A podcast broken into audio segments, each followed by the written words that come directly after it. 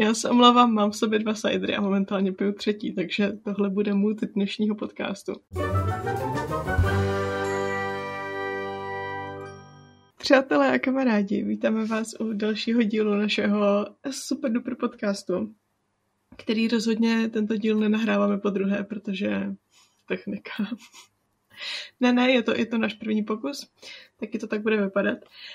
My jsme tu dnes s Alžbět u tohoto speciálu ne sami, ale s naším hostem, kterého jste tu již slyšeli.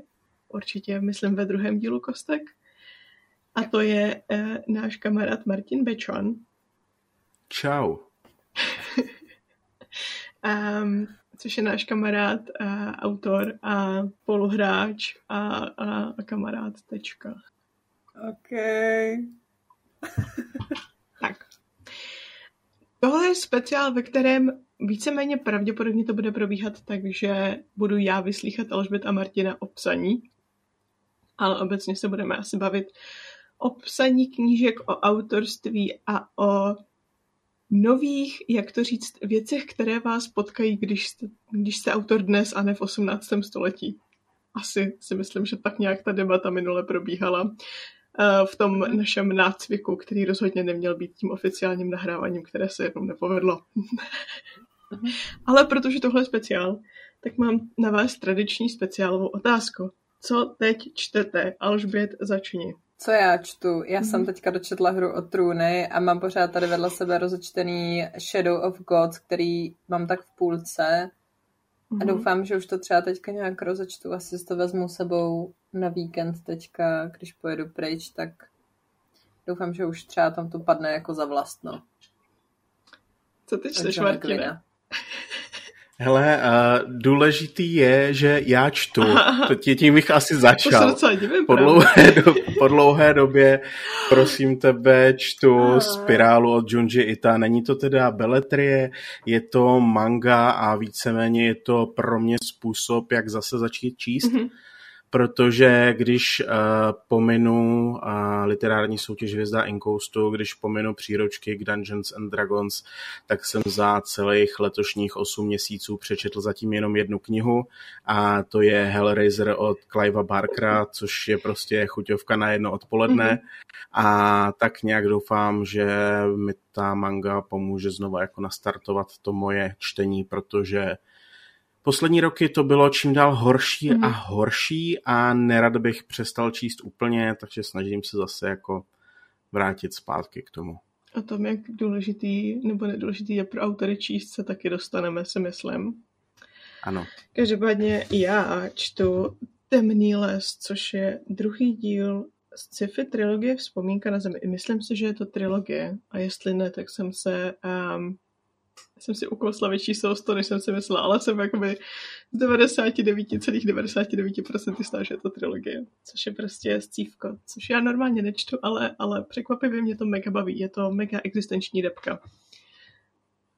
Super. Jinými slovy. No. Já si z toho našeho minulého nahrávání, které rozhodně neproběhlo, pamatuji opravdu velmi málo. Ale myslím, že jsme to minule vykopli úplně... To je nás víc. To je dobře. Bude to, jako by to bylo poprvé, což je. Pamatuji si, že jsme to minule rozhodně nevykopli nejlepší otázkou, kterou člověk může položit jakémukoliv autorovi, se kterým se baví. A to je, kdy berete inspiraci k psaní? Co vás inspiruje při psaní? Jak moc rádi slyšíte tuhle otázku? Já tuhle otázku popravdě hrozně nenávidím. Aha. A to z jednoho prostého důvodu je hrozně obtížný na ní odpovědět. A pokud nás poslouchá někdo, kdo by někdy chtěl vést rozhovor s autorem, tak mu asi poradím to, aby tu otázku specifikoval a položili, co vás inspirovalo k napsání téhleté postavy, kde se vzala inspirace pro tady tenhleten konkrétní příběh, z čeho jste vycházeli. Protože otázka, kde berete inspiraci obecně, to je jako otázka, já nevím, kde berete sluneční světlo, nebo jakože... To má docela jasnou odpověď, to se tady ta otázka, kde bereš sluneční světlo. No právě, a to, kde berete inspiraci taky, jakože ze života, jako odevšad. Jo, že to je prostě tak, já nevím, jak to má Bětka, ale já na tu otázku takhle obecně nejsem schopnej odpovědět, bohužel je ta otázka velice častá a když čtu rozhovor s nějakým autorem, tak skoro vždycky se tam objeví. Jak to máš ty, Alžbět? Já souhlasím s Martinem, protože tohle je otázka, která je fakt tak jako nejvíc obecná, co může být, protože ty si jako nevím, jak jako to mají třeba jiný autoři, jo, ale já se třeba moc netrakuju to, co jsem vzala odkud, jaký to je jako inspirace, že bych si řekla, tenhle koncept postavy jsem vzala odsáď, tenhle nápad jsem viděla tady. A to, že jsem prostě šla po ulici, najednou mě něco napadlo, tak já jakoby nevím, jestli to bylo to auto, který kolem mě projelo, nebo ta dvojice, která šla přede mnou a držela se za ruce, jakoby občas to přijde úplně z ničeho nic a říct to takhle obecně je trošku ubíjející a pak jako si máš vymýšlet nějakou omáčku, vařit doslova do písmene z vody. Souhlasím s Martinem v tom, aby se ptali jako víc konkrétně. Jakože některé věci, já si třeba pamatuju některé věci jako koncepty nebo něco, co jsem třeba vzala nebo odkud jsem to jakoby přitáhla, ale vyloženě, co mě jako inspirovalo. Jako konkrétní věci. Nebo ne, tak to možná ještě to, jo, ale jako já nevím, jako kde bereš inspiraci prostě odevšad. To je jako už jenom to, že člověk si udělá jako snídani nebo se jde vysprchovat, tak a něco ho přitom napadne a já jako taky myšlenkově nejsem schopná trakovat to. Takže protože jsem si udělala tady ovesnou kaši, tak mě napadlo to, že nevím, hlavní hrdinka na konci nové knížky umře.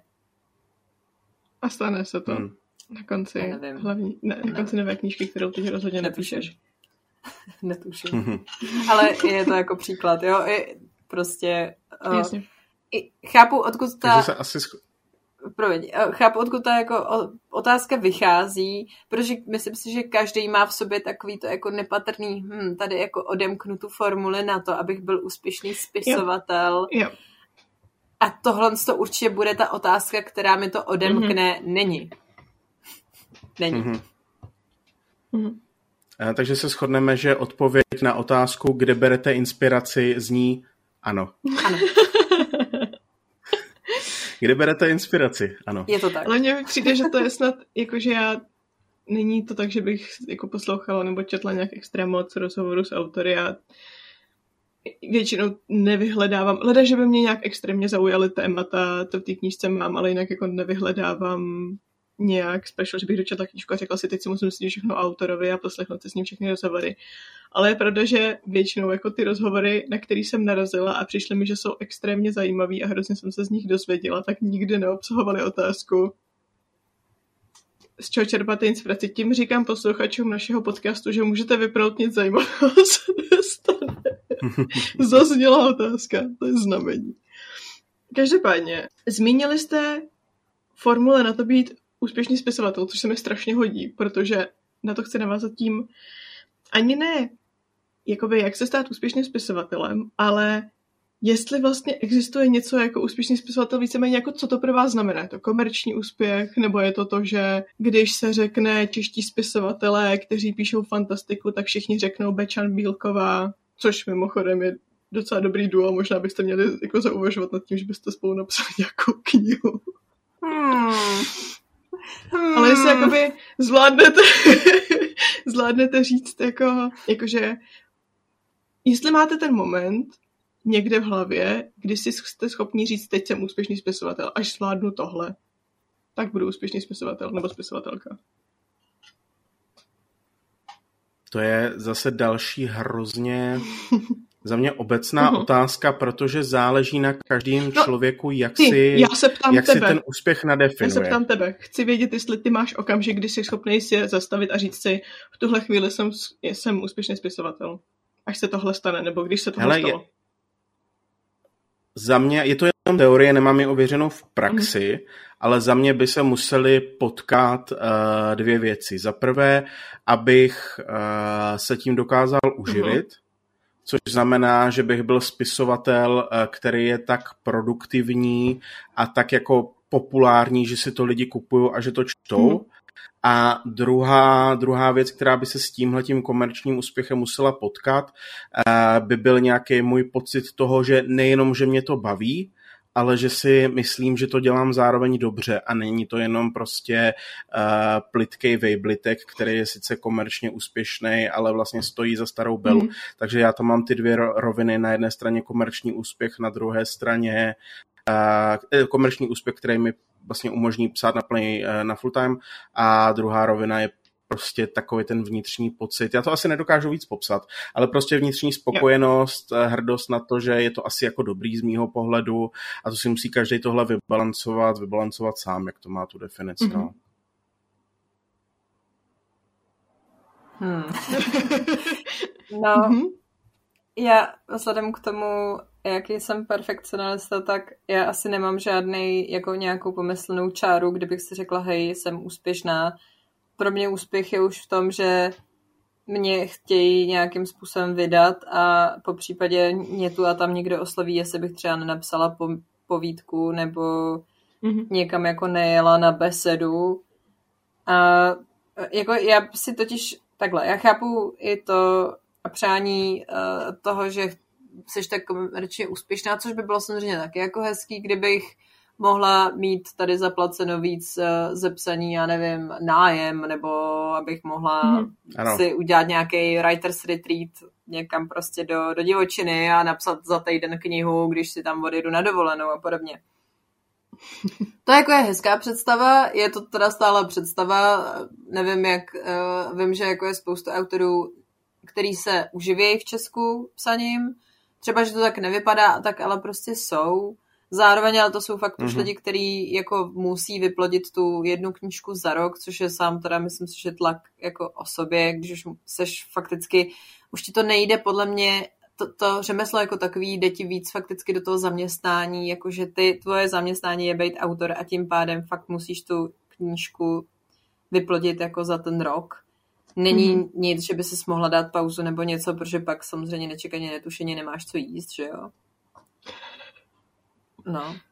A takže tohle, já jsem třeba ráda, že tenhle ten tlak tam zároveň jako nemám. A upřímně já třeba, že psaní beru jako jedno ze svých velmi jako základních, jakoby kdybych se měla popsat nějakým způsobem, tak je to jedno z těch věcí, na kterých se jakoby zakládám svoji osobnost, tak pořád to není to primární gro, který já jako... Mm-hmm. jako potřebuju mít jako úplně 100%. Takže a já sama za sebe, i co se týče jako mojí osobnosti, i jako mýho mentálního zdraví a tohle, co já potřebuju dělat něco jiného, než jenom psát. Já mývala jsem v dospívání jako to, že jsem fakt byla třeba týden na chatě a psala jsem tam non-stop a bylo to jako super, to psaní šlo, ale zároveň jsem byla jako čím dál tím více jako asociální a potom jsem jako vracet se zpátky do té společnosti i pro mě bylo jako hrozivě těžký. Navíc já ty lidi potřebuju k tomu, abych jakoby zaměstnala ty myšlenky jinak a ta kreativita proudila jakoby jinýma směrama, nebo ta kreativita se naopak jako odpočívala. Takže pro mě sice by bylo hezký mít, nevím, poplacený nájem třeba z mýho psaní, ale nedovedu si představit, že bych to dělala full time. Já potřebuju mít i nějaký jiný zaměstnání, než jenom to, že si představuju, že sedím u toho celý den a píšu. Což si myslím, že stejně jako autoři tak jako tak nedělají. Pak máš, že jo, takový ty, jsou hodně zajímavý různě jako studovat ty denní režimy autorů, který to mají jako naplněný úvazek a zjišťuje, že prostě nevím, třeba plácnu Stephen King napíše sice třeba 2000 slov za den, ale pak třeba odpoledne čekuje e-maily a jde se projít na procházku a večer má nějaké, já nevím, kouká se na fotbal a to jako plácám, jo, to si vymýšlím. Mm-hmm. Ale jako by, že taky a ještě není... u toho psaní frčel na koksu, takže mu to šlo s nás. A tak teďka už nefrčíš, že jo. Slyšeli to byly ty první začátky. Tady, přátelé. To byly ty začátky. Já myslím, že je jako on o tom i zajímavě mluví, právě má i tu knížku o psaní, že jo, kde on o tom píše jako docela bez skrupulí. Jo, to doporučuji přečíst. Já myslím, že jediný autor, jehož nějaký jako režim jsem někdy asi slyšela, nebo ne, že bych to sledovala, ale prostě slyšela Bill Sanderson, který to má fakt jakože na směny.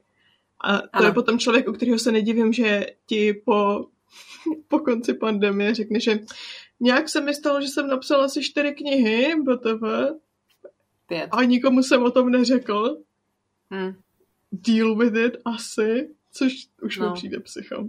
To už... Jaký jeho civilní povolání jsem to znal? On je jako spisovatel. Spisovatel. Je spisovatel vyloženě full-time teda. Jo, on má, zaprvé má vele úspěšný série, jako jeden z asi momentálně nejpopulárnějších autorů dospělých fantastiky, takže ty knížky, jakoby on by byl v pohodě, i kdyby napsal Mistborn a nic jinýho, si myslím. Ale ještě jako furt produkuje a produkuje ty knížky jako úplně mega, jako tempo nechápu. To je prostě... To nikdo. Psycho. Velmi psycho. No. A kromě toho učí, myslím, psaní. No, ale tak to mám vždycky třeba jako na semestr, že to má jako... To je jedna přednáška, že za týden, takže to není zase tak hrozný.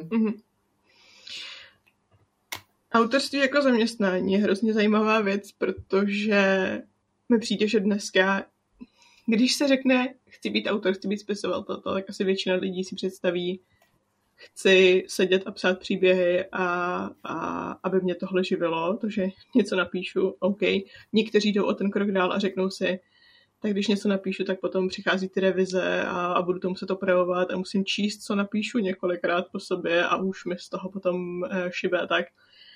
Ale dneska mi přijde, že když seš autor, tak musíš být zároveň i content creator, protože pokud nezvládneš zpropagovat svoji tvorbu dostatečně dobře, tak máš takzvaně smůlu. Jakože cítíte to nějak třeba rozdíl mezi tím, když jste začali psát a versus teďka, anebo prostě tu potřebu jako kromě toho, že něco napíšeš, tak i prezentovat. Tohle jsem napsal, kupte si tu knihu, prosím. Ano. A vy dvě jste terčem častých mých frustrací. A jak to pojmout? Víceméně já už, co jsem napsal Kaziměstí, což už bude třeba 5 let, tak takhle, já jsem měl vždycky hrozně rád sociální sítě, ale potom jsem dospěl do bodu, kdy mi to nedělalo dobře psychicky. A zhruba před vydáním Kaziměstu jsem si úplně zrušil Instagram a všechny tyhle ty věci. A udělalo mi to hrozně dobře.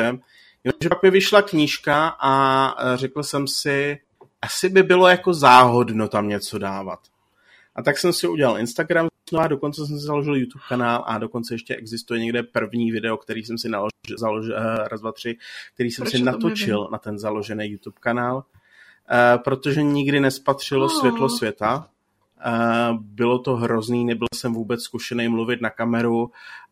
Postupem času jsem stejně zjistil, že mi víc vyhovuje audio formát a podcasty obecně, ale říkal jsem si tehdy, že bylo záhodno a tak jsem si znovu udělal Instagram a od té doby vlastně jako trpím a často to moje utrpení nalejvám na vás a na další lidi a věčně vymýšlím nějaký plány a struktury a studuju videa a kurzy na Skillshare, jak si zpropagovat knížku na sociálních sítích a ve výsledku z toho stejně nic není jako. Jo, takže ty kurzy ti jakoby nepomáhají. Ne kurzy o psaní, kurzy o sociálních sítích. Jo, ano, kurzy o sociálních sítích z pohledu autora i obecně a stejně ve výsledku je můj Instagram mrtvej, protože to vnímám jako nutnost. Takhle, kdybych nepsal knížky, tak ten Instagram vlastně asi už ani nemám, protože jsem se naučil to nějak zredukovat a mám tam zhruba 3 typy obsahu, což jsou jako morčata, polonazí chlapy a pokémoni, což jsou prostě takový moje jako stálice na Instagramu. A já prostě nesleduju ani jako lidi z Bookstagramu nebo kolegy autory, protože jsem měl tendenci se s nimi jako srovnávat a nedělalo mi to dobře a aspoň jsem se teda naučil dělat to, že nesleduju každého člověka online jenom protože jsem se s ním potkal naživo a že cítím tlak, že bych ho měl asi sledovat, protože vím, že mi to potom nedělá dobře. Takže Takhle já se s tím peru vlastně od vydání knížky, pořád vymýšlím nový plány, pořád vymýšlím nový nápady, ve výsledku tam stejně nic nedám, takže tam jako občas něco jako přistane, když mám zrovna záchvat kreativity smíchaný se záchvatem, měl bych tam sakra zase něco dát po dlouhé době a tak. Co ty, Alžbět? Vnímáš nějak jako potřebu tvořit na sociální sítě? Jako ne ani samostatně, protože že jo, my máme potřebu tvořit na sociální sítě skrz podcast a tak, ale jako vyloženě skrz psaní? Jako takhle. Já souhlasím s Martinem, že kdybych se nepotřebovala propagovat jako autor, že bych asi ty socky neměla. Na jednu stranu mě jako to beru víc jako spojení s lidma, který mě zajímají, popřípadě se svýma kamarádama, co dělají. Přece jenom přes ty socky se snadněji domluvíme na kafe, než kdybych jim volala nebo psala, protože dneska už se tohle prostě neděje, že jo? Spíš si napíšeš slide into someone's DM a nebo na Messenger, že jo? Takže jako tohle pro mě je takovej, jako já jsem si myslela, když jsem napsala s Kouřenou, že jako to prostě samo, ty lidi to objeví jako prostě sami, že jo, tu knížku, že nebo v případě, že mi to zpropaguje nakladatel. Vzhledem k tomu, že tam nebyla taková velká propagace a Humbuk se teprve rozjížděl na, jako samostatně, tak jsem tak, jako, to tak jako nějak i tak tu knížku jako pár lidí nějakým způsobem objevila, za což jsem jako moc ráda. Ale jako to, že pak jsem jako asi musela vlastně vymýšlet, co musím jako postovat v rámci toho, aby mě někdo jako viděl a třeba ho to zaujalo a tu knížku si přečetl. Tak jako bylo to taky trošku střet s realitou, no, tohle. Ale zároveň jako já prostě beru i bohužel to, že dneska to už jsme říkali minule, že prostě autor si nemůže dovolit být ten, pokud na to teda nemáš člověka zaplacenýho samozřejmě, takže nemůžeš si jakoby dovolit být ten autor tady někde na půdičce, který fakticky ti vyplivne i klidně tu jednu knížku za rok, ale jako musíš, dneska už je ten svět tak propojený i skrz ty sociální sítě, že se od tebe jako víceméně očekává, že jako budeš nějakým způsobem i reagovat třeba i na ty recenze, že jo? Jo. Jo, spíš pseudorecenze, pseudonázory, ano, který lidi mají na tvoje dílo a že bys na to měl nějakým způsobem reagovat a popřípadě jako dávat prostě, v podstatě se zaprodávat, což je, myslím si, že naprosto běžná praxe mezi autory. Pokud vím, kdykoliv se o tom bavím s kýmkoliv. Jak myslíš to zaprodávání? Že seš prostě prodejná kurva. Slyšeli jste to první, přátelé. No prostě, že pokud jako fakt můžeš, tak jako nevynecháš, podle mě jako neznám nikoho, kdyby vynechal příležitost se třeba jako, jako setkat s nějakýma čtenářima, přesně jako jít na nějakou besedu. Nebo jako jít někam podepisovat knížky. Jakože fakt neznám autora, který by... Že to není o tom, že ty hrozně chceš vidět svoje čtenáře, protože jsi strašně sociální. Ty prostě jenom chceš, aby se o tom mluvilo. Abys prodala víc knih. Samozřejmě chci vidět i své čtenáře. To je, jako to jde ruku v ruce s tím, že jo. Vidíš ty lidi, kteří si tu knížku koupili. Jakoby. A četli třeba, že jo. Jo, takže... Což já jako to říkám naprosto jako člověk, který miluje psaní, který fakt jako si od nějakých jako 8 let už maloval, že prostě fakt budu slavná spisovatelka, že jo. Ale to, že si k tomu prostě musíš postavit tak, že to, abys byla slavná spisovatelka, taky jako nedělá jenom to, že tvoje knížka bude někde v regálku v knihkupectví, ale že musíš proto taky něco udělat, jakože fakt se snažit spát všude a uzavírat spolupráce a posílat klidně i recenzáky lidem, že jo, já jsem třeba dělala taky se Kouřenou z Kamene, jakože jsem si třeba nakoupila dalších 5 knížek navíc, jenom abych to prostě mohla někomu posílat. Jakože si, že si koupíš vlastní knihu, jakože ty si koupíš svoji vlastní knihu za své peníze. Ano. A můžeš u toho samozřejmě myslet na to, že část z těch peněz dostanu zpátky, tu já nevím, kolik dostane to za jeden výtisk, ale prostě, jo, tu almužničku dostanu zpátky. A pak to posíláš lidem, aby si přečetli ty knihy, které jsi sama napsala a sama si koupila. Tak. To je psycho. Jo, ale tak to se taky prostě děje, že jo. Pak samozřejmě obesílal všechny ty bookstagramery a booktubery a podobně, aby si prostě tu knížku přečetli, aby ti na to napsal nějaký názor za to, že zda jako jim to pošlej zadarmo, že jo. Mm-hmm. Což bohužel jako vytváří takovej ten nevyslovený jako tlak a myslím, že je hroznej. To, že ty někomu pošleš knížku, tak jako on by měl, a opět zdůraznuju to měl, ne, že to má udělat, protože to je prostě nesmysl s tou spolupráci, že automaticky ta knížka musí být hodnocena kladně, že jo, to, což jako málo kdo, ale tak jako by asi úplně schválně neposíláš knížku někomu, u koho čekáš, že se mu nebude líbit. No, jako myslím si, že spousta autorů to bere tak, jak to jako leží a běží a řeší hlavně ty čísla, že jo.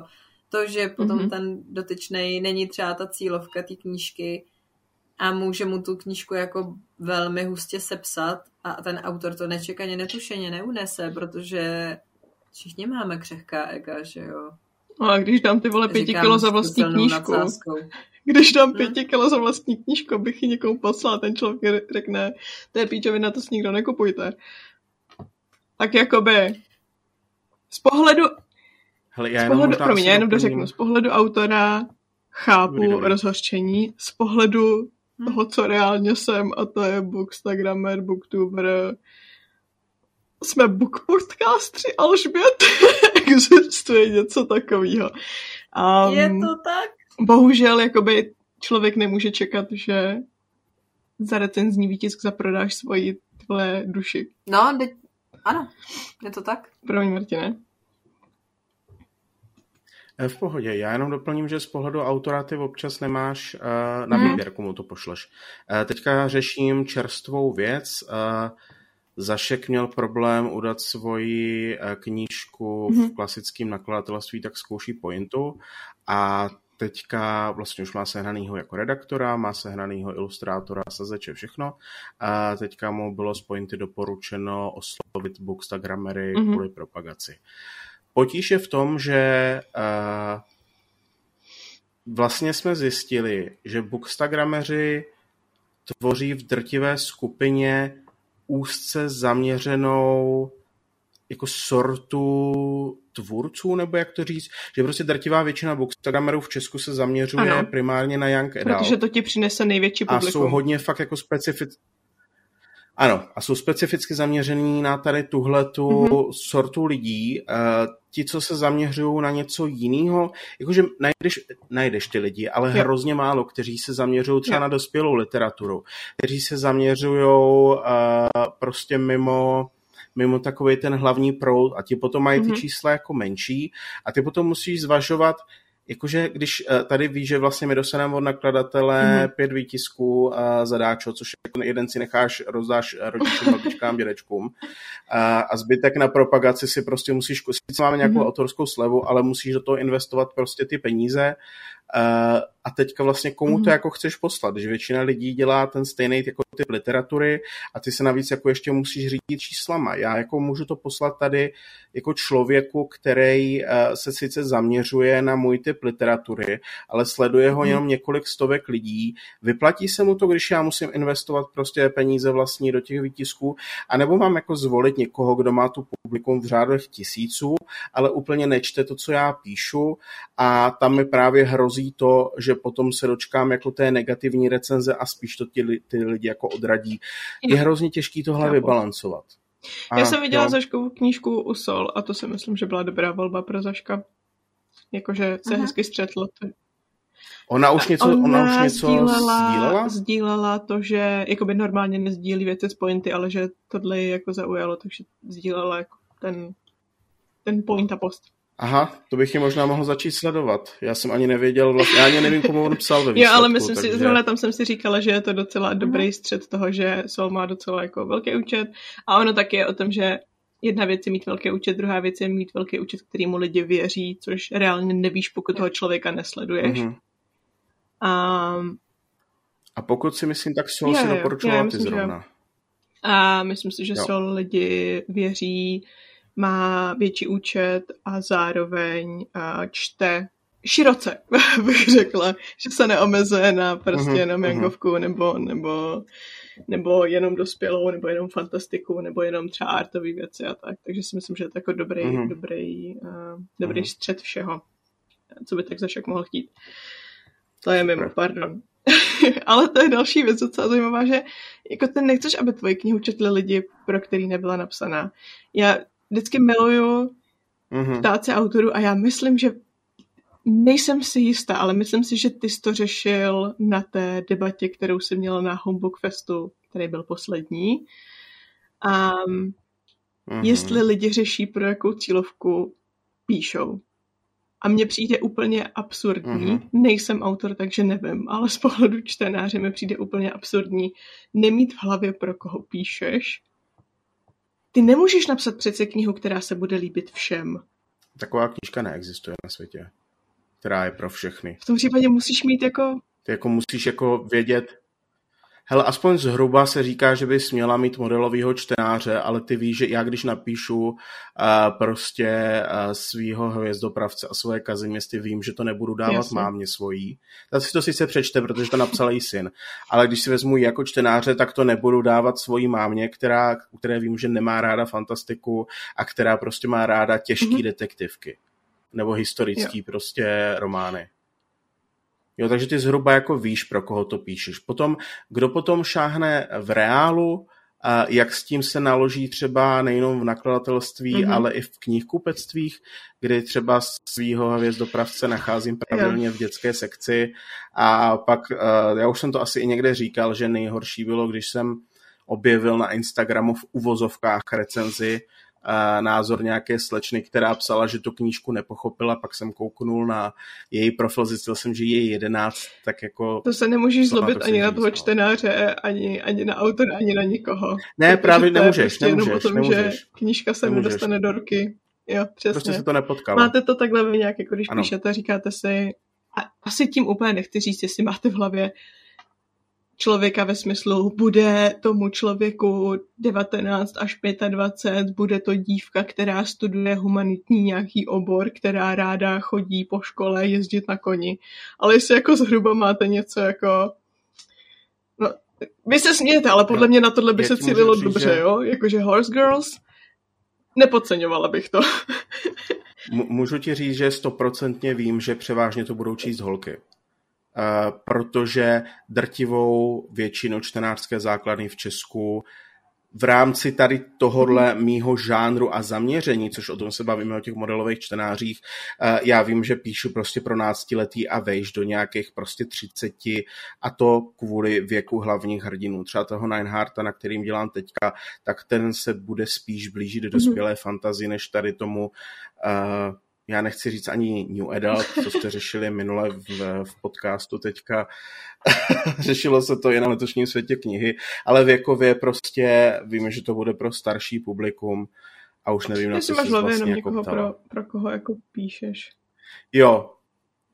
Jo, takže první dvě knížky jsem věděl, že to bude zhruba pro lidi mýho věku a věku těch postav, teďka vím, že to bude pro starší čtenáře fantasy, ale vím zase, že nemířím na lidi, kteří mají rádi prostě, já nevím, Žambocha, Kotletu, protože to není Česká akční škola, jo.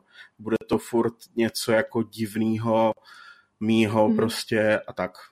Ale jako vím, že prostě to budou stejně číst drtivé většině ženy, protože ty tvoří masu té čtenářské základny tady v tomhletom proudu, ve kterým já třeba píšu. To ty Alžbět.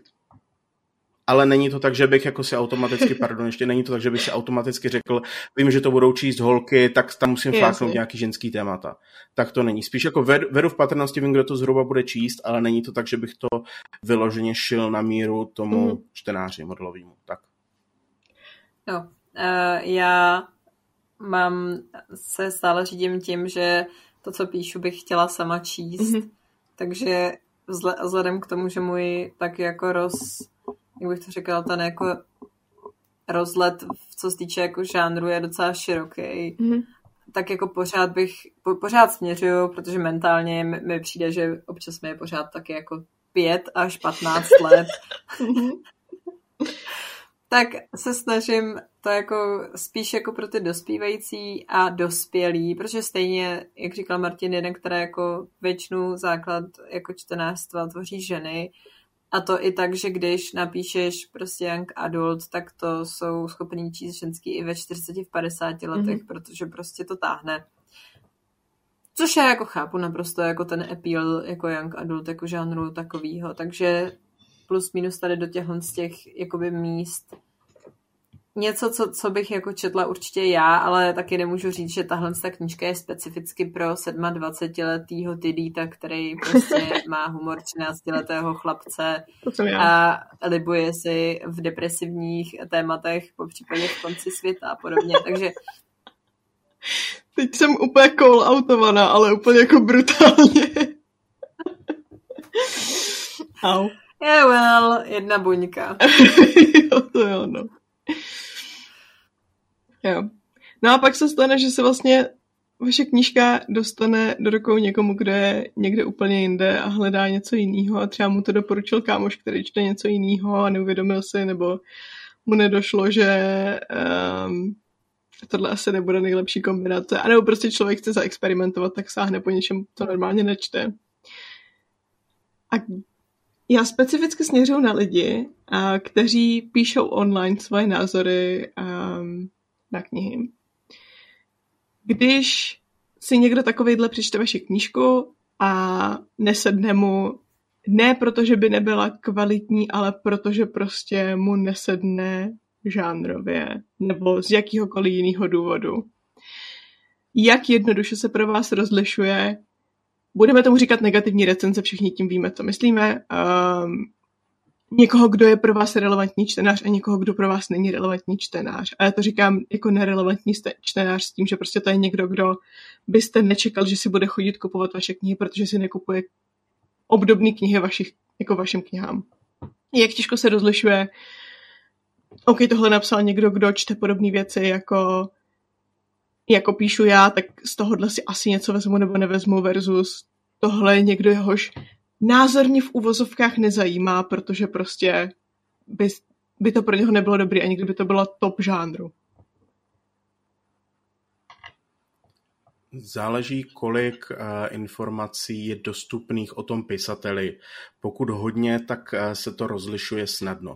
Pokud se ta v uvozovkách recenze objeví na Instagramu a já se můžu prokliknout na profil toho dotyčného nebo té dotyčné, zjistit, co je zač a zjistím, jestli je to relevantní čtenář nebo není, tak se rozhoduje snadno.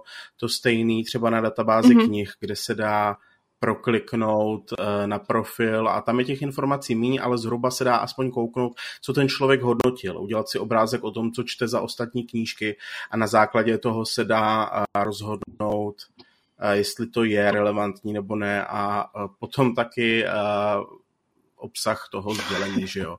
Když jako někdo napíše, je to blbý, tak jako co si z toho mám jako prostě vzít. Jasně. Jo. A ještě mám takovou krásnou jako storku shodou okolností z dneška. Jsem prostě zjistil, že na megaknihách se dají psát jako, tak jakože komentáře, recenze. A objevil jsem tam svýho Hvězdopravce a dneska jsem tam objevil hodnocení, má to teda 3 hvězdičky, takže to není hrozný. Ale je tady krásná jako věta bla, bla, bla, bla, bla, bla. Neoddychla jsem si u čtení. Což je jako myšleno jako mínus u té knihy.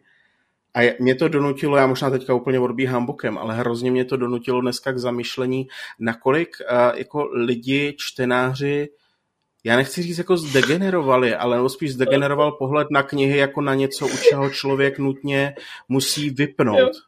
Jo? Nebo jako ten pohled na knihy jako na věc, u které nemusím používat víc než 3 mozkové buňky, pohled na knihy jako na něco, co večer schropu u televize jak ordinačku, jakože kde se to jako vzalo, že u knihy si musíš oddechnout, že tě to nějak jako nechallengene, že ti to prostě nepostaví nějakou výzvu před tebe, nějaký jako myšlenkový, filozofický přemýšlení, jako kde se to vzalo, jakože neoddechla jsem si u knihy, tak automaticky je hvězda dolů.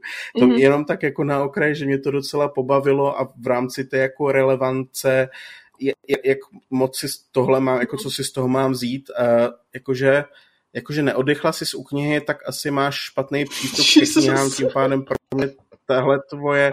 Ne, ale fakt, tím pádem pro mě tenhle tvůj názor není relevantní, protože jestli fakt k tomu přistupuju, že je to jen jako spotřební zboží, který mě má na chvilku vytrhnout z reality a nepřinést žádný nový myšlenky, nepřinutit mě jako přemýšlet, tak sorry, ale nejseš můj čtenář a nepíšu pro tebe, tam si někde jako omalovánky. Já bych tohle docela možná brala jako dobře napsaný názor v tom smyslu, i kdybych tohle viděla já, vidím knihu, která mě zaujala a je u ní názor, neoddechla jsem si o knihy, je to pro mě negativum, tak já to neberu jako negativum, pro mě to pozitivum. Takže vím, že ten člověk odebral tu hvězdu za to, že to pro něho bylo nějakým způsobem náročný a věřím, že jsou lidi, kteří na to narazí a řeknou si, jo, ale tohle já vlastně chci. Takže i když pro toho člověka je to negativní, ano. Přijde mi naprosto validní, že ten člověk se to strhl hvězdu, protože prostě to pro něho bylo negativum a nemyslím si, že názory na megaknihách a tím nechci hanit megaknihy, ale nemyslím si, že názory na megaknihách mají mít nějakou jako extra intelektuální a tady rozbornou hodnotu, co se týče těch knih. Samozřejmě, ale přijde mi to vlastně jako rozhodně lepší alternativa, než napsat odečítám jednu hvězdu a nedozvíš se za to, no. Ano, to je, co ty? Jak jednoduše se ti rozlišuje, co pro tebe je relevantní názor a co pro tebe není relevantní názor? Asi jenom v tom, jednak na jaký platformě je to napsaný. Mm-hmm. A to, kdy mi ten jako čtenář neposkytne třeba, že jsou sáhodlouhý diskuze o tom, jestli by si autoři měli psát, nebo teda ne, měli psát. Oni si je taky píšou, ale měli číst recenze. Měli psát. Jakoby nevím, no. Jestli by se měli číst recenze a po případě, nebo jako názory na své knihy, a jak na to reagovat a podobně. Pro mě je nerelevantní názor lomeno recenze v momentě, kdy tam mám všechny důvody, typu, ta knížka byla fakt sračka, ať to nic, jako ta autorka nic nepíše, po případě, když tam se přidává moje oblíbené adhomíny, tedy no, jde vidět, že autor lomeno autorka nemá s tímhle moc zkušeností, jakoby to, že něco napíšu špatně, neznamená, že s tím nemusím mít zkušenosti. Jasně. Na prvotinu dobrý. Na prvotinu dobrý. Jo, a tyhle jakoby jasně, je to hezký, díky za tvůj názor a já si z toho můžu odníst teda vlastně jako co. Díky za tvůj názor je úplně nejlepší. Nepište prosím odpovědi na recenze, pokud to nebude něco jako že tohle byla očividná dezinterpretace, já chci to jenom vysvětlit, ale jakože nepište prosím, já vím, že vy dva nepíšete názory na recenze stylem, že byste tady vykopírovali recenzi a nějak si jako extra stěžovali, ale kdyby existoval vesmír, ve kterém bych vám poradila, pište odpovědi na recenze, tak děkuji za tvůj názor, asi nejlepší odpověď na světě. To je tak krásně pasivně agresivní. Jako co si z toho mám vzít tady z toho, že mi řekne, že moje kniha je sračka? Jako mám jít teďka jako si jít brečet někam do kamrlíčku a říct si, zlomit své pomyslené autorské pero a už někde nic nenapsat? Jako... Ne, vážně, já bych chtěla vědět, co tím vlastně ten jako autor toho příspěvku chtěl říct tady tímhle s tím. Jakože ono je asi důležitý uvědomit si, že to není myšlený větku jako na tebe, jako na autora, ale spíš ano. Možná pro ostatní tak víme, čtenáře. Že někteří třeba píšou i rovnou autorovi, že jo? To je jako pravda, ano. Jako ano, máme takové jedince v Česku, nebudeme jmenovat, ale máme. Dokonce jsou velice kreativní. To už je asi úplně jiná kapitola. Ale je pravda, že to je věc, kterou asi jsem řešila, jako já jsem ji řešila hodně a v době, kdy jsem byla víc frustrovaná a agresivní, než jsem teď, nevím, jestli jsem teď víc vzadu, nebo jestli jsem jenom unavená životem a už nemám energii se hádat. Ale... A přejíždět knížky autem a sekat do nich sekírku a pálit je v kamenech. A víte, negativita strašně vysává, ale jakože asi už to, a já to potřebuji přidat jako footnote tady téhle konverzaci, asi už to není, jakože říct negativita tě vysává, mi přijdeš trochu implikuje, jakože nemůžeš vyjadřovat negativní názory, což si nemyslím, není pravda, ale ale já jsem musela pro svoje duševní zdraví změnit formu, jakou sděluji svoje negativní pocity, protože být ve stavu konstantního nasrání pro mě bylo velmi unavující. Já jsem byla ve stavu konstantního nasrání třeba 2 roky v kuse a musím říct, že to nebyl dobrý směr pro moji hlavu.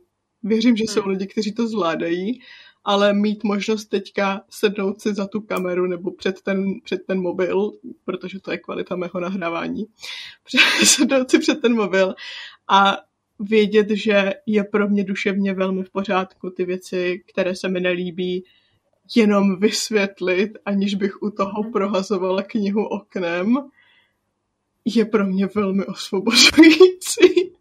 I když je to za cenu jako nějaký ztráty publika a tak, ale zase můžu v noci v klidu spát. Říkáme tomu character development u nás. Ale to je prostě další věc, kterou jsem chtěla dodat tady k té konverzaci předtím, než jsem se vydala tady na tuhle cestu, tady potřebuji ze sebe vylít své emoce cestu. A to je to, že jako názory na Instagramu, za mě osobně, nevím, jak to mají ostatní, ale prostě za mě, já to nepíšu pro autory.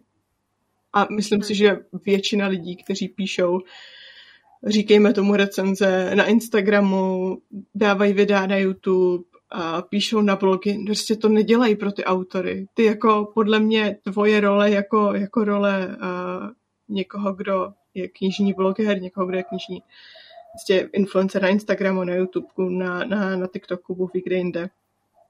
Tak tvoje role, ty nejseš redaktor. Ty nemáš tomu autorovi pomáhat zlepšovat tu knihu. Ty seš člověk, který si tu knihu koupí nebo půjčí a přečte a zprostředkuje svůj zážitek a svoje názory na tu knihu ostatním potenciálním čtenářům a řekne jim, tohle od té knihy můžete čekat. Ty seš ten člověk, který do jisté míry má podle mě zprostředkovat nějakou protiváhu marketingovému oddělení nakladatelství. Protože úkol marketingového oddělení nakladatelství není říct, tahle kniha se vám bude líbit, protože tohle, ale zároveň tohle je strašně špatný a tohle jsme úplně nedotáhli, tak toho si nevšímejte. Ne, oni ti řeknou, tahle kniha je skvělá, kupte si ji, protože potřebujou uživit sebe. To je v pořádku. A proto je důležitý mít na tom poli online lidi, kteří řeknou, no, jako by tohle se úplně nepovedlo, anebo jo, tohle se povedlo, tohle si přečtěte. Ale tvoje role prostě není o tom, tahle kniha se tomu autorovi nepovedla a já mu řeknu, jak já si myslím, že by to mělo být napsaný jako líp. Ano. Jo. Souhlas. A pokud nějaký recenzent nebo bloger má tyhle ty tendence, vždycky se může zkusit nabídnout autorce jako beta čtenář, protože tohle je přímo ta rola, kde by se a upřímně si myslím, že ze spousty blogerů, jakože minimálně ze spousty blogerů, který znám a který ráda sleduju, by byli skvělí beta čtenáři. Já vím, že spousta z nich dělá beta čtenáře, protože když seš jakože online bloger, nebo prostě, budeme tomu říkat bloger, a legislativní zkratka, znamená to všechny online platformy okolo knížek, tak pokud tu svoji jako roli bereš vážně, no prostě snažíš se to dělat dobře, tak si vytrénuješ tu hlavu, aby určitým způsobem přemýšlela o těch knížkách. A myslím si, že pro toho člověka je jako daleko jednodušší, než pro někoho, kdo jenom čte a nesnaží se nějak vysvětlovat svoje pocity z knížek čtenářům. Jako říct, tohle funguje, protože blablabla, tohle nefunguje, protože blablabla. Je spousta lidí, podle mě spousta čtenářů, kteří jsou ti schopní říct, tohle nefunguje, nebo tohle funguje. A je méně lidí, kteří jsou ti schopní říct, tohle nefunguje, protože. Tohle funguje, protože. Mm-hmm. Jsme úplně odběhli někam, kde jsem nečekala, že skončíme, pardon. Neomlouvej si, mně to přijde hrozně zajímavý se o tom bavit. Protože jako souhlasím s tím.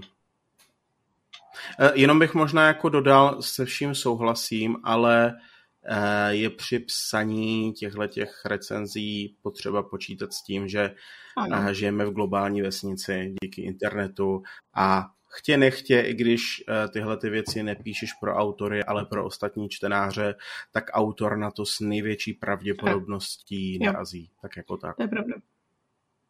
Jo, mít to jenom prostě v paměti. Neznamená to, musím být super ohleduplný, jakože ohleduplnost je vždycky fajn, ale prostě nemusím chodit po špičkách jenom kvůli tomu, že je možnost, že se autor objeví, ale je objeví a přečte si to, ale je potřeba to mít prostě v patrnosti, že ta situace může a pravděpodobně nastane. Je pro vás frustrující narazit na nějakou takovou recenzi, se kterou nesouhlasíte, protože máte pocit, že tohle ten člověk dezinterpretoval buď to protože oblíbená moje věta, ty jsi to nepochopil, anebo protože prostě je to jako úmyslně dezinterpretovaný a vědět, že jakmile na to zareagujete, tak vy jste ty špatný, protože automaticky vnímáme, že je špatně, když autoři reagují na negativní, řekněme, recenze. Já jenom ve zkratce souhlasí nechám na Běce, aby odpověděla. Já na tohle nedokážu odpovědět, protože jsem se s tím nikdy nesetkal. Veškerá negativní zpětná vazba, kterou jsem dostal na knížky, tak s tou jsem i souhlasil, že prostě mám problém s psaním postavím, že je to můj problém, že na to musím zapracovat. Třeba nebo víc, nebo méně akčních scén, vím, že s tím bojuju. A jinak jako většina věcí mi připadalo, že spadala do kategorie tohle mi sedlo, tohle mi nesedlo na základě jako individuálního, neobjektivního pocitu, jako líbí se mi tyhle jména, nelíbí se mi tyhle jména, což je něco, jako s čím ty jako autor pracovat nemůžeš, protože to je na každém.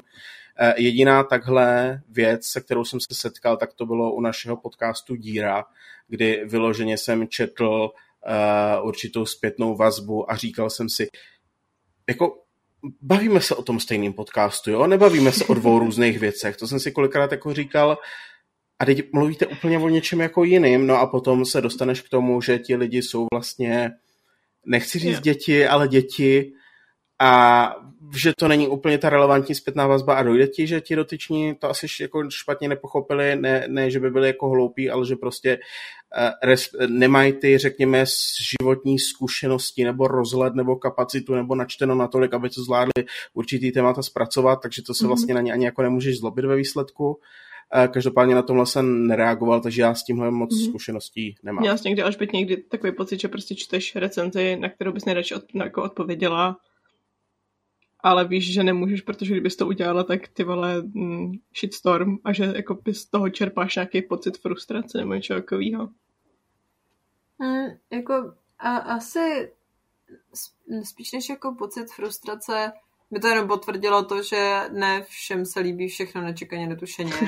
Jakože když jsem četla nějaký jako věci typu, že z kostí třeba, že Siva je hrozně jako ukňouraná a že prostě jako dotyčným nesedla, tak já jsem si říkala, jakoby ano, já jsem jí ukňouranou napsala, ona má být prostě hodně emotivní a nevěřící si sama sobě a podobně, takže jako v pořádku, ale zároveň naopak mi někdo napsal, já jsem se v té Sivě hrozně viděla a jsem šťastná, že ta postava je taková, jaká je, protože prostě to řešila emocema a ne rozumem, bo případně silou.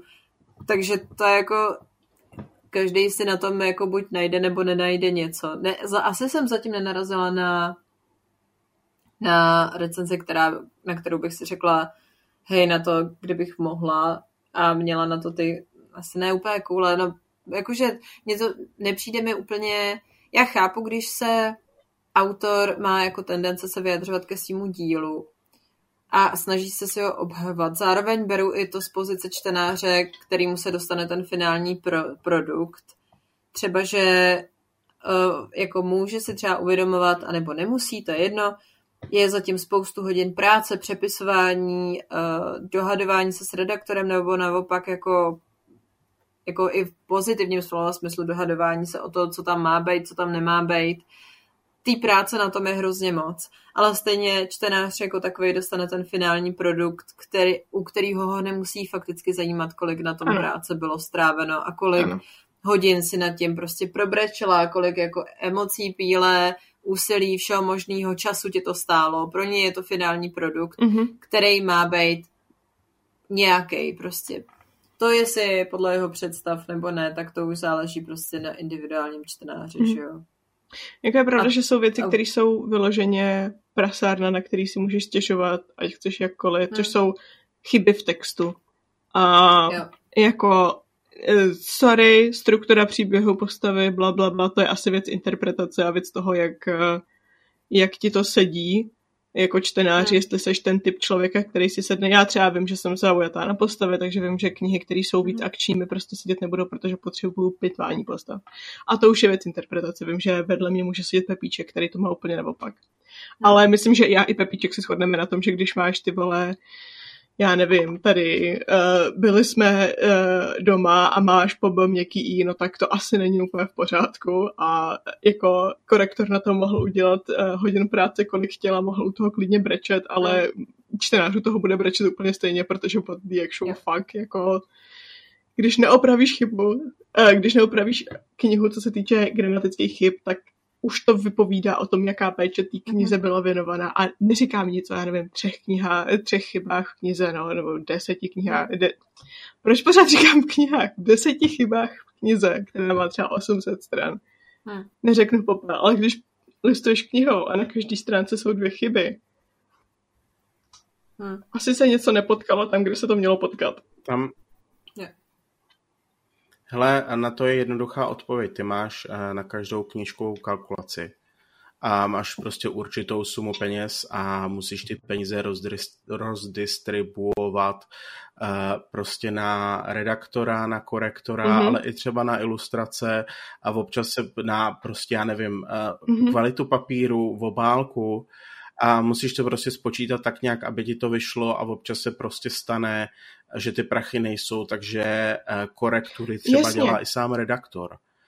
Tam potom nastává jako ten problém, že existuje něco, čemu se říká autorská slepota. Takže ty, když napíšeš nějaký text, jakože autor, nebo do ní hodně koukáš jako redaktor, tak už spíš potom jedeš po paměti a ty chyby si, těch chyb si nevšímáš a tak prostě nastávají potom tady tyhle ty různý překlepy a chyby. Ale tak. Upřímně jako čtenáři je mi to úplně jedno. Když dám svých 600 tvrdě vydřených peněz za knihu, nebo 500, 600, to už je docela dost, ale třeba 5 kilo, když dám za knihu, tak je mi upřímně úplně jedno, která porce toho šla ilustrátorovi a která z toho šla korektorovi, protože já chci číst knihu, ve který nenajdu já jako amatér čtenář na každý stránce 3 chyby. Víš co? Ano. Hele, a to je stejný se vším. To je, vezmi si, tady mám telefon. A já když si koupím telefon, tak chci, aby fungoval, a ne protože mi vyskakovala furt někde nějaká chyba a je mi jedno, jaký na to byly rozpočty, chci hotový produkt, stejně to s tou knihou. Rozdíl je v tom, že ten text je, prostě stroj ti ho nevychytá a my lidi prostě děláme chyby, nedá se to. Podle mě neexistuje na světě knížka, která by ty chyby neměla, ale občas je to do očí bijící, když vidíš knížky jako s chybama. Nejhorší na tom je, že občas se to nakladateli jako ani nevyplatí dát tomu tu péči, protože ví, že se to prodá, je to vlastně rychlo obrátkový zboží, některé tituly, takže prostě se to vyjede ven, ono se to přečte, ono se to prodá, budou prachy na další tituly, kterým se už ta péče věnuje větší, protože jsou to, já nechci říkat vyloženě artovky, jo, ale prostě máš knihy o různých hodnotách, máš prostě spotřební knížky a máš fakt prostě, já nevím, knížky, které mají třeba spoustu obrazového materiálu, takže spolknou víc peněz, takže ono je to všechno o tom balancování, o tom dělání rozhodnutí a tak, no. Samozřejmě stávat by se to nemělo, aby tam ty chyby nebyly, protože přesně jak říkáš, chceme hotový produkt, který je krásnej, voňavej, bezchybnej, ale žijeme ve světě, v jakým žijeme, takže to ne vždycky se to podaří. Ale jako naprosto souhlasím s tím, že prostě je ti jako čtenáři jedno, jaký byly kalkulace, je ti jedno, kam se poslali peníze, prostě chceš to mít v tom nejlepším možným stavu, jakým by ta knížka být mohla. Je to tak. Ty zase došlo do nějakého depresivního. Mně potom přijde hrozně smutný, když... Ne, no tak je to takovej realiteček. Ale že potom jako, když hodnotíš knihu jako čtenář, tak ty samozřejmě do toho musíš jako započítat i tady ty věci, které nevypovídají o práci autora, ale vypovídají o práci nakladatele. Protože podle mě není úplně úkolem autora psát gramaticky bezchybně.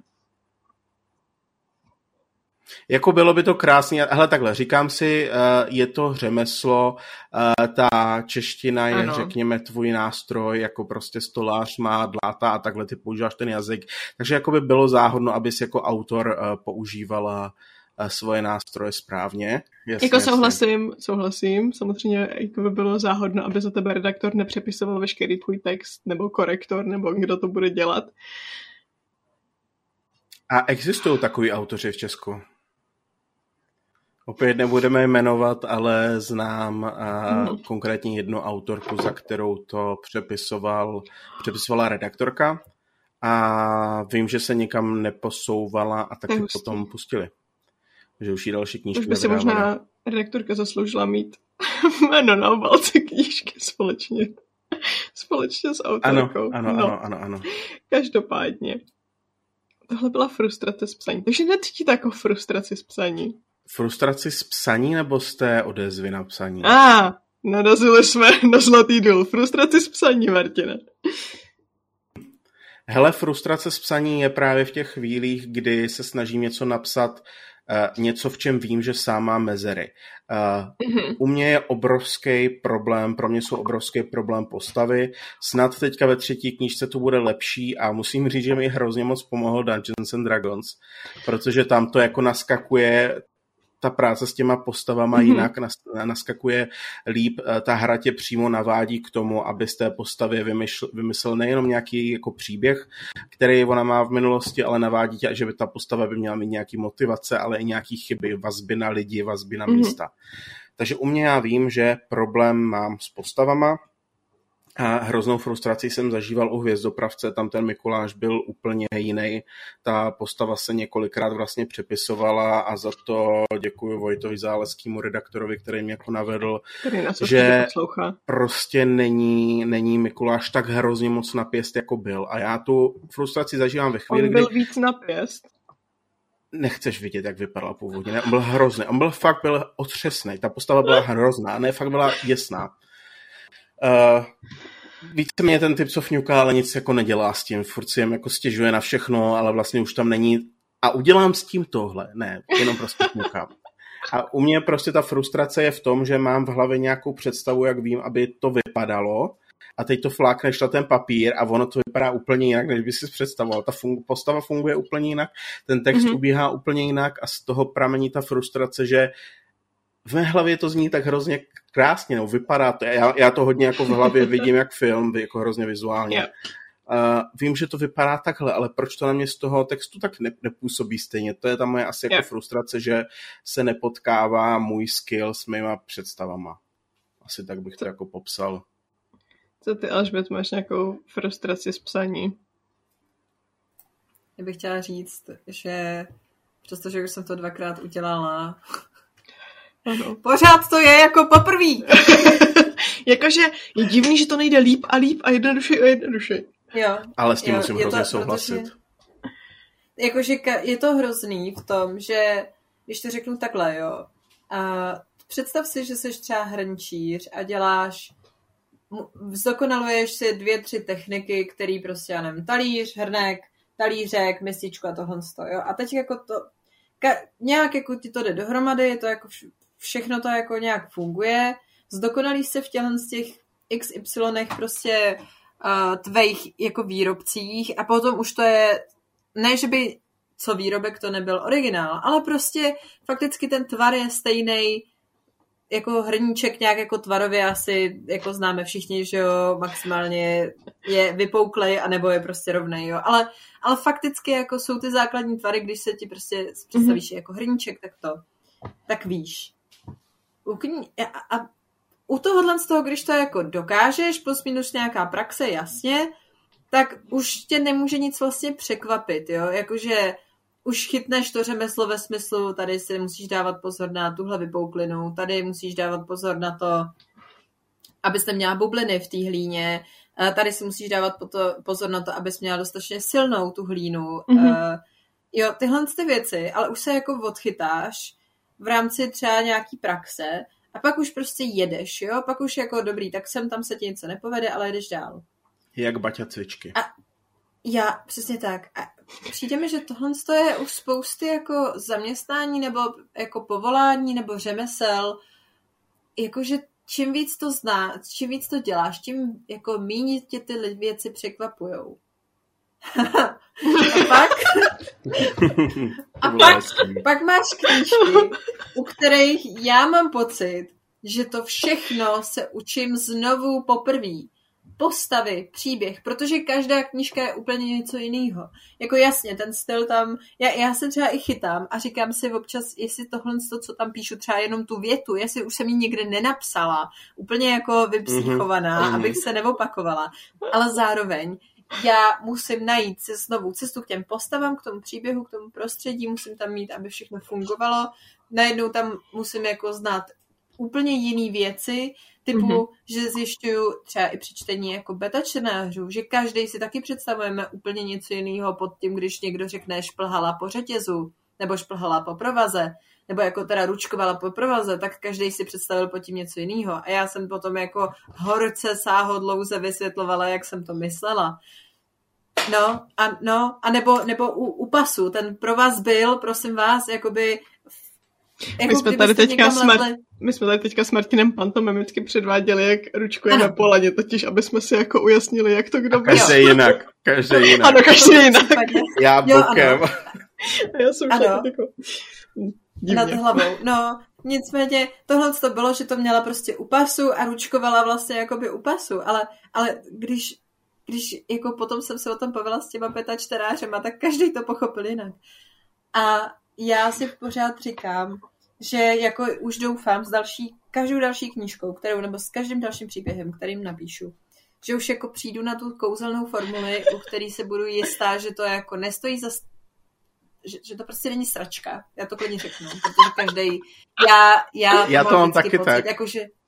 Jo, z toho, já vím, že... A je to z toho důvodu, že se do toho koukám tak dlouho, že nemám jako ty zpětní vazby. Já třeba v tomhle tom závidím autorům fanfikcí, protože ty většinou jedou tak, že třeba napíšou kapitolu, vyhodí to ven na AO3 nebo fanfiction.net, když to už je taky trošku mrtvý, že jo, ale jakoby archive of our own, největší studnice všech možných fanfiction a tam vyhodíš kapitolu, třeba můžeš mít i k tomu ty beta čtenáře, ale vyhodíš kapitolu a máš skoro okamžitě nějaký zpětný vazby, i klidně jeden komentář, který ti napíše, hej, to je super, těším se na pokračování. A ty jako autor fanfikce si řekneš, boží, jedu dál, můžu jet dál, ale ty jako autor jako běžný, tištěný jako knížek jako prostě nebo textů, tak seš zavřená ve svý hlavě, ve svém světě, nejenom jak dny, týdny, hodiny, měsíce a už je ti z toho už úplně fyzicky i občas špatně, že musíš znovu ten dokument otevřít. Třeba, že hele, věřte mi, že já to miluju, jo? Ta tvorba, některé ty aspekty, to, že si potom jednou za uherský rok řeknu, tahle věta je vážně chytrá, nebo tahle scéna se mi povedla.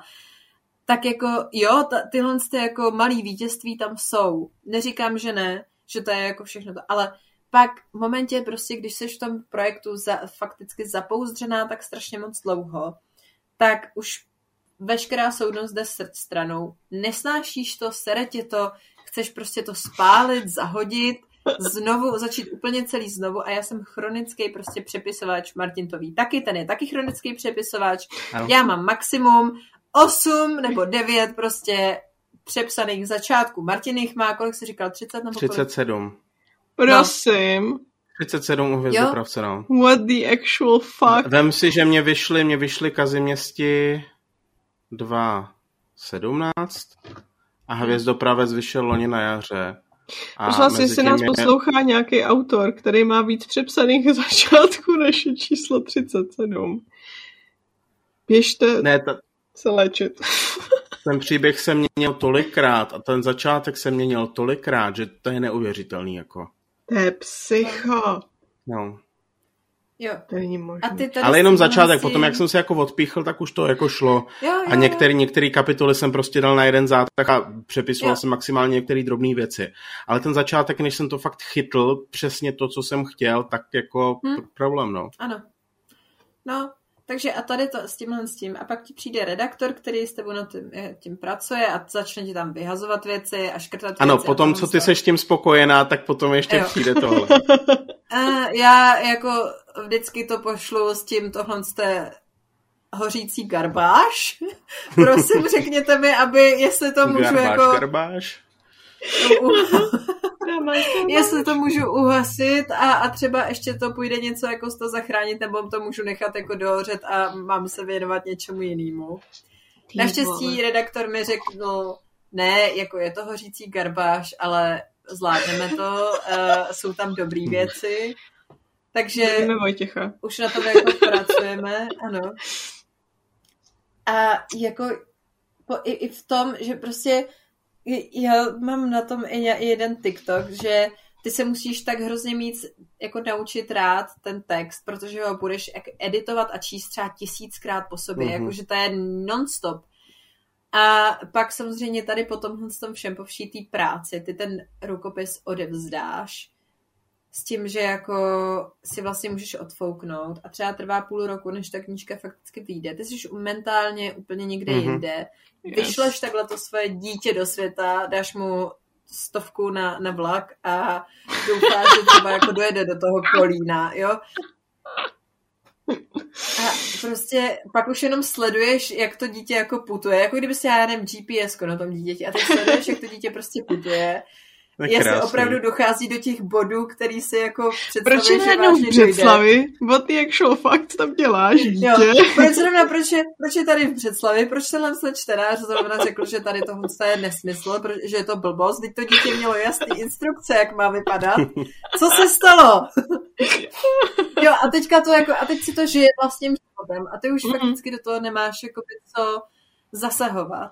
Třeba, že přesně máš za sebou tady mentálně jako v hlavě všechny ty, i když upřímně, jo, já mám vždycky takové ty jako obci, já mám jenom ty válečný flashbacky a to jsem měla jak zkouřený, pak u kostí, to mám konkrétně i se Zuzkou, jednu moji core vzpomínku, kterou budu mít navždy vypálenou, jak jsem ti asi hodinu a půl si nahrávala a vyprávěla jsem ti jednotlivý části to prostě bylo kostí, někdy večer. To je prostě, taky je to moje korespomínka. To bylo někdy úplně v noci. My jsme byli obě úplně v delíriu.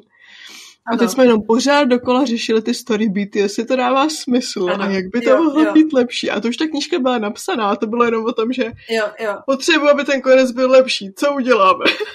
Ano. A já si pamatuju, že jsem u toho seděla, jsem si tady třídila někdy v 11 večer ponožky a začala, do toho jsem ti tady máchala rukama, jako jak to vypadá. A tady potom s tom všem, jako si řekneš, zapomeneš na všechny tyhle ty tvoje PTSD z toho psaní a řekneš si, pojďme napsat něco dalšího.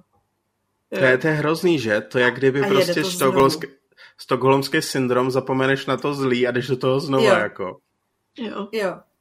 Já třeba toho Hvězdopravce, já jsem ho ke konci nenáviděl. Já tu knížku, já už jsem ji nikdy já jsem to tak nenáviděl, tu knížku.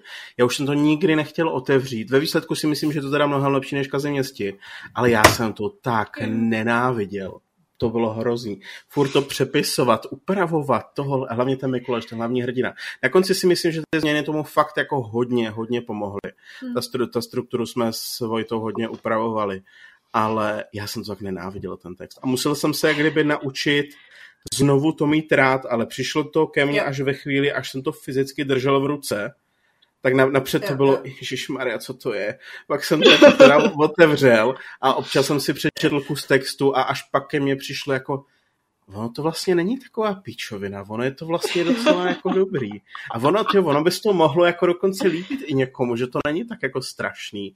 Takže jako úplně jsem stejný v tomhle jak Bětka, jako, že musíš se znova jako naučit to mít rád. A ještě co bych rád, jako co Bětka už jako nakousla, je hrozně zajímavý, že ty tu knížku vlastně jako napíšeš. Jak Bětka říkala, seš jako zapouzdřená v tom svém jako malém světě vytvořeným a pak tu knížku jako pošleš do světa a ve chvíli, kdy ona se jako dostane ke čtenářům a začnou oni prožívat poprvé ten příběh, tak ty ten příběh už máš jako prožitej, třeba je to klidně půl roku, rok zpátky.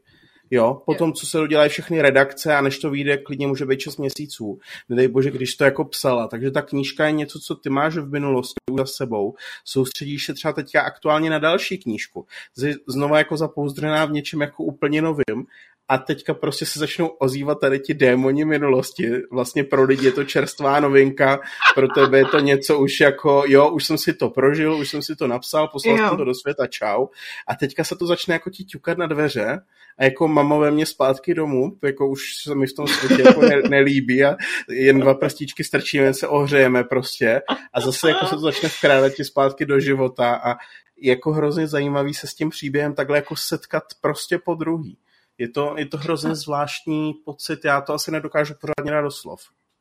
Je pravda, že když čtu čerstvou novinku od nějakého autora, tak pro mě je to jako, ten člověk to teďka vyprodukoval, takže to vypovídá o tom, co se mu děje v hlavě teďka, nebo co prostě, a je hrozně jako psychopatom, jako když já nevím, tady s Alžbět se bavíme na denní bázi o jejím psaní, nebo ty taky prostě píšeš o tom, jak píšeš a jak je to frustrující a nebo není frustrující a jak vlastně máš dopsáno a už jenom čekáš na vydání. To je jako hrozně jako zpětně ten materiál dostává ten čtenář.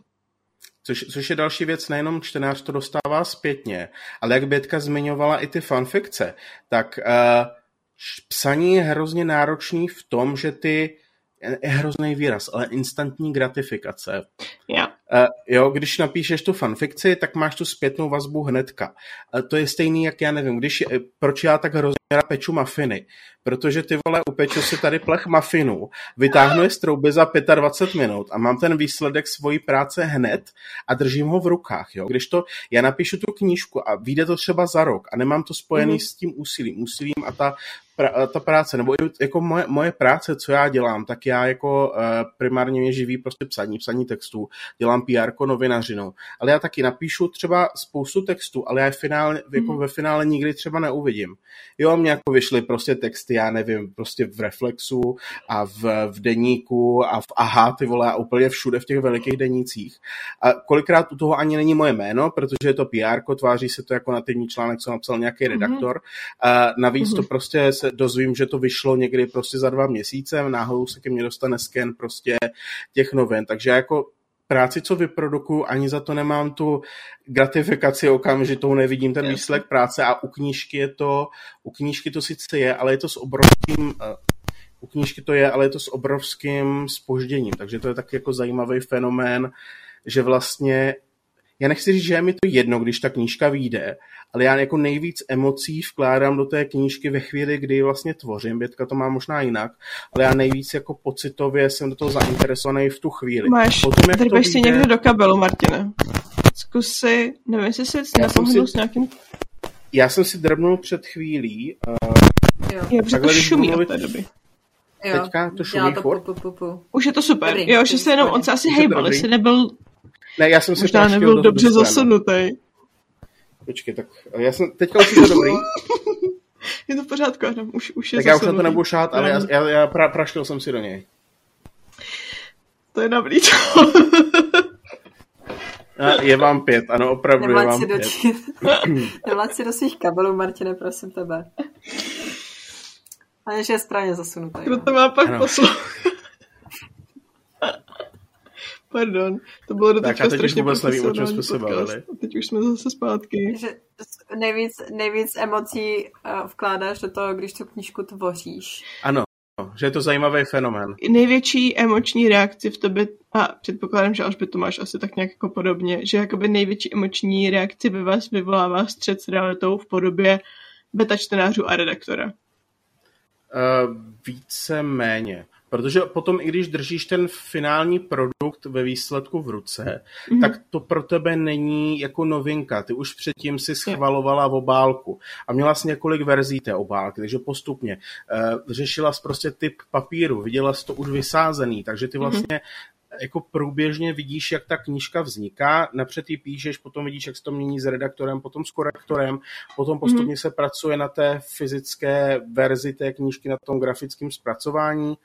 A potom to máš v ruce, takže už jako ty emoce tam nejsou takový, protože ty jsi to prostě jako čekala a věděla, že to takhle bude vypadat a zasloužila se s velkou měrou o to, že to vypadá, jak to vypadá. Takže za mě teda největší emocionální zainteresovanost tam je ve chvíli, kdy ta knížka vzniká. Mhm. Během toho, co jsme řešili, a už je to dávno, padlo, že ti vlastně pomáhá, co se týče budování postav, že ti pomohlo jako D&Dčko. Mm-hmm. Mě by zajímalo, protože ty tvoří zároveň se Zaškem díru jako podcast, což vlastně příběhový podcast, že jo? Myslíte si, že vás nějak tady ta okolní tvorba, protože jako hráč tvoříš postavy, takže řešíš tu postavu a řešíš nějakou její backstory a nějaký její příběh. Ty Alžbět jako DM asi máš jako dost větší, jak to říct, sousto, které si ukusuješ, když tvoříš něco. Ať už je to svět, ať už jsou to NPCčka, ať už je to nějaký story hooky a tak. Myslíte si, že vám to jako nějakým způsobem pomohlo, že třeba koukáte díky D&Dčku na to psaní nějakým jiným způsobem? Začneme u Alžbět, protože když začneme u Martina, tak se o půl hodiny později probereme a já se nebudu ptát, nebudu si pamatovat, na co jsem se ptala. Ale dneska se držím, dneska se tak nerozkecávám jako minule.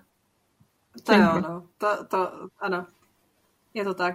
No, jako u mě je to asi v tom, co všechno víc, jak bych to řekla, to, že musím jako více vcitovat do těch postav, který mám jako... Pardon, to byl náš pět, to, že se musím víc cítit do postav jako do NPCček a potom vidět ty vaše reakce, je to pro mě takový větší challenge v tom, protože si musím zase připomínat, prostě no, nemůžu ovládat svoje kamarády, musím jenom čekat na to, jak by zareagují jako jejich postavy. Takže tohle je pro mě jako výzva v tomhle tom, že třeba, že já mám ráda tu kontrolu a zjišťuju, že fakticky jsem nejradši jako DM, protože mě baví to vymýšlení, baví mě vám dávat různý překážky, i to jakoby sledovat, jak na to přicházíte a tak. Tak je jako zajímavý potom jako sledovat i vy, jak jako na to reagujete. A vím, že vy všichni, což je, si myslím, že i velký plus jakoby pro mě, tím, že se všichni pohybujeme už nějak jako kolem těch knížek a snažíme se třeba, že je to pořád impro, tak o nějaký, dejme tomu, koherentní příběh i v rámci těch postav, tak se mi jakoby líbí a sleduju moc ráda to, že se jakoby snažíte jako něco sdělit, že to není úplná jako v momentě, kdy tam je nějaká vážná scéna, že třeba, že my se jako navzájem rozhazujeme a říkáme si nějaký jako hovada, jako že můžu ti nabídnout ruku, že jo, a podobně, když se jedná o Juniper, která zrovna tu ruku nemá a tak... Tak, že jakoby v těch momentech, kdy to má být ta vážná scéna, že fakticky se snažíme jakoby tu scénu nějakým způsobem zahrát, ale jako skoro až jako cinematicky, že jako se snažíš o nějaký jako fakticky jako vážný promítnutí toho, jak by fakticky ta postava nějak jako reagovala a tohle z toho, což je jako super. Zároveň i to, že mě to trošku zase jako... jak bych to řekla, jako napíná tu kreativitu trošku jakoby jinýma směrama, to, že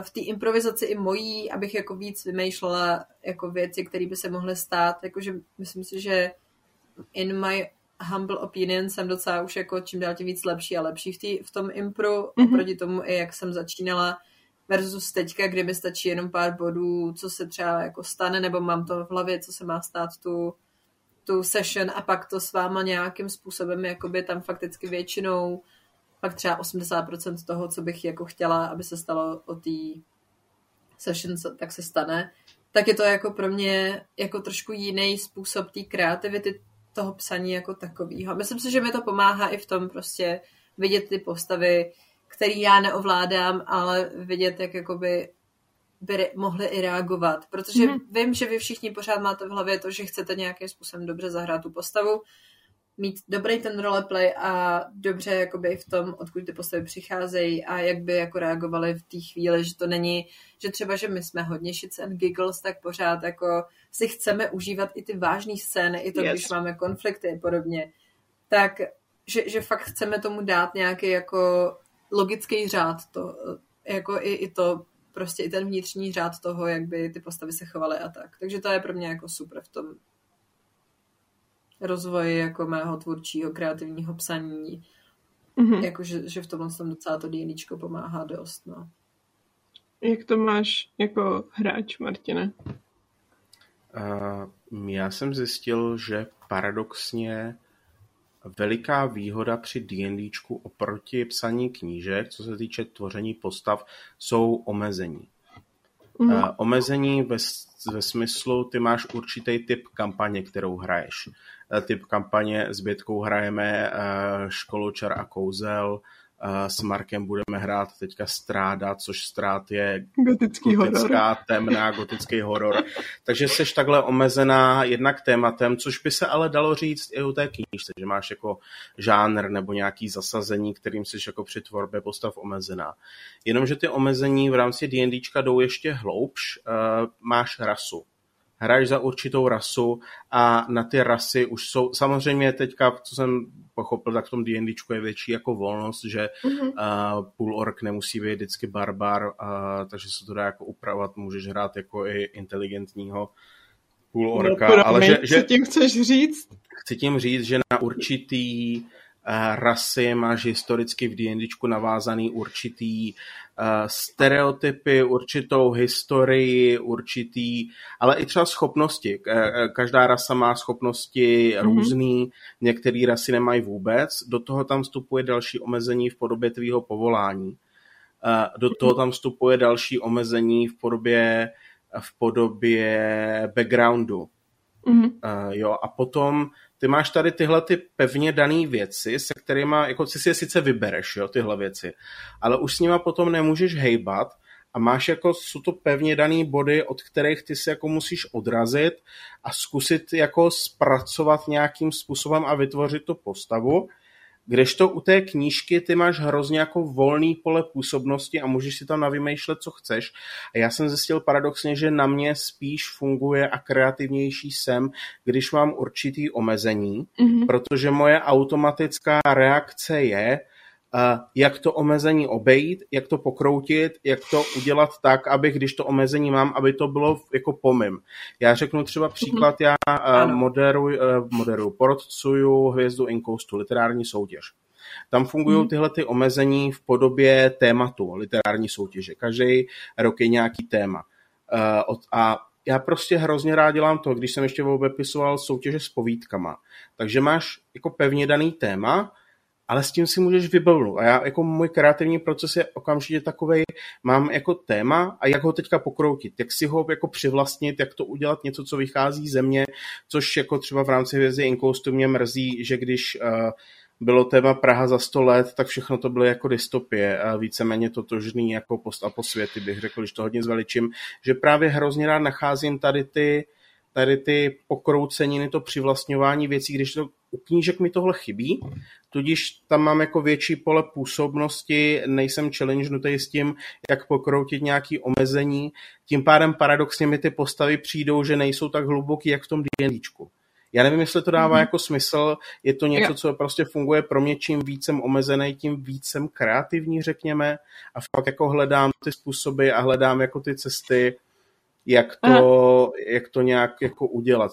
Třeba teďka do toho Stráda, do toho gotického jako hororu. To nesmím poslouchat. Ne, já nebudu konkrétní. Do toho gotického hororu, tak já mám postavu, která je jako sice má určitou jako profláknutou klásu, která je něčím typická, že jo, všichni známe bardy. A pořád je ta postava bard, ale to jsem neměla vědět! Marku, promiň!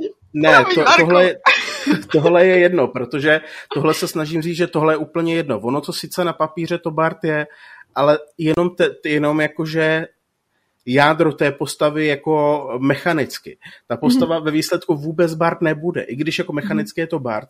Ale našel jsem si takovou subklasu, narouboval jsem si na to takový background a k tomu jsem si vymyslel takovou backstory, že i když ta postava je mechanicky Bart, tak vlastně Bart vůbec není a není na ní nic, co si typicky asociuješ s Bardem a prostě nevím, kam tím mířím, jenom jsem se zase rozkecal, ale chtěl jsem říct, že hrozně rád si tady tyhle ty věci prostě pokrucuju a předělávám, posujem a hrozně mě to baví. A když tam mám omezení, tak jsem o to kreativnější. Tak. Proto mi jde s nás vymýšlet postavy v D&Dčku než v knížkách. Slyšeli jste to první, pokud chcete být dobrý spisovatel, hrajte ty RPGs. Ne, ale já nevím, proč každý náš podcast, tak jako by to rozvíjí svoji kreativitu nějakým jiným způsobem zase, že jo? Ano. Ale nevím, proč každý náš podcast končí tím, že hrajte. Hele, protože je to vlastně to též co knížky. Jako pořád vyprávíš nějaký příběh. Jo, ale pořád vyprávíš nějaký příběh, prožíváš něco, jsou tam nějaký postavy, je to jako jiný formát samozřejmě, není to tak individuálně, je to sdílenější s ostatníma, ale víceméně je to pořád to stejné, nějaká láska k příběhům, nějaké jako prožitky, je to tam prostě, no. Je to tak. Každopádně, koukám se na čas se nám nachýlil. Věřím, že bychom tady zvládli vykládat ještě další hodinu, 2 i více, protože předpokládám, že to se bude dít v nějakým Discord channelu nebo něčem takovém.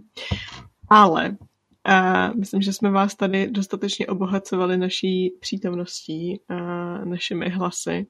Já doufám, že pokud jste nás poslechli až sem, takže jste spokojení s tím, co jste se dozvěděli. Určitě jak Alžbět, tak Martin jsou na našem Discordu, takže pokud natrefíte na náš Discord, na který se dostanete z Instagramu Holky Dom na Draka, tak se jich případně určitě můžete doptat na nějaký další fucking věci, které byste chtěli. Já jenom poprosím, ano. Jestli dotazy budou, tak nás tam označte vždycky takový ten zavináč Martin, protože já mám vyplutý třeba upozornění na většinu jako kanálu, kde jsem, aby to furt jako neblikalo, nesvítilo, neřvalo to na mě. Tak nás tam prosím označte. Mhm. Wow. Já mám i na naše společných konverzacích na Instagramu a všude. Protože já bych se z toho upřímně zbláznil. Já nevím, já mám takovou posedlost, že já nemám telefon nikdy na hlas. Já ho mám většině na vibrace. Protože já nesnáším, když mi to někde řeve a nesnáším, když řevou telefony ostatním lidem. Takže když jsem ve společné konverzaci a společné konverzace většinou vypadají tak, že buď to je tam mrtvo, anebo je tam prostě lavina zpráv.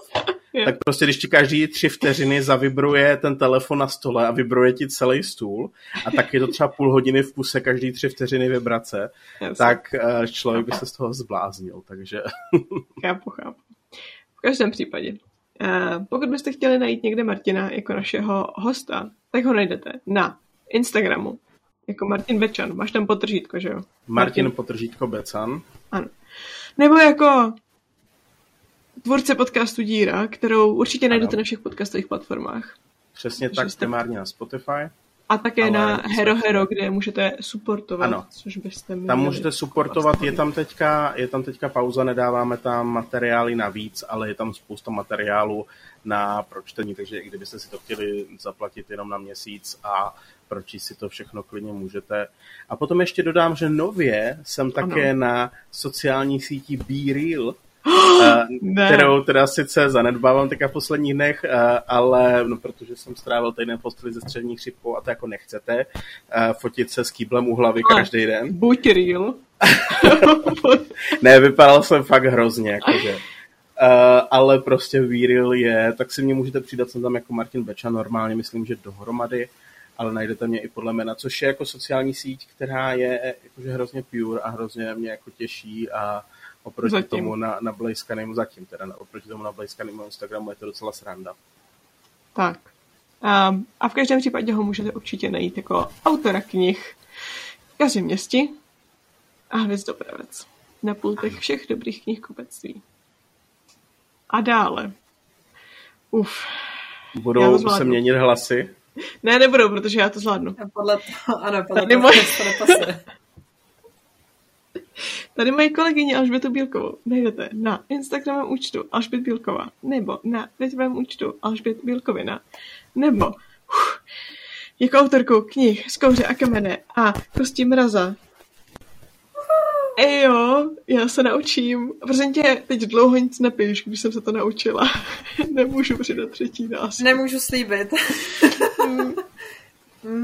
Ale do jara máš podle mě klídeček, takže... Je dobře.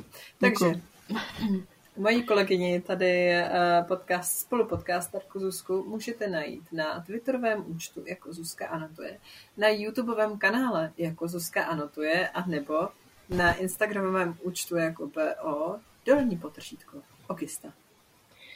Je to tak. Tak za nás můžete všude najít. My jsme velmi vděční, pokud jste se doposlouchali až sem a uslyšíme se příště zase u něčeho dalšího. Třeba až budeme po třetí natáčet tenhle ten díl. Ne, to se znovu nepovede. Už nechci.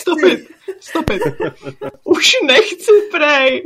No. Já chci jako natáčet něco s Martinem, ale už ne, tyhle frustrace. A Martinovi zase šumí telefon. Tak a tím jsme, tímto ukončujeme. A aby se Martin chudák nemusel zasunovat. A mějte se krásně. Ano, je vám 5 let.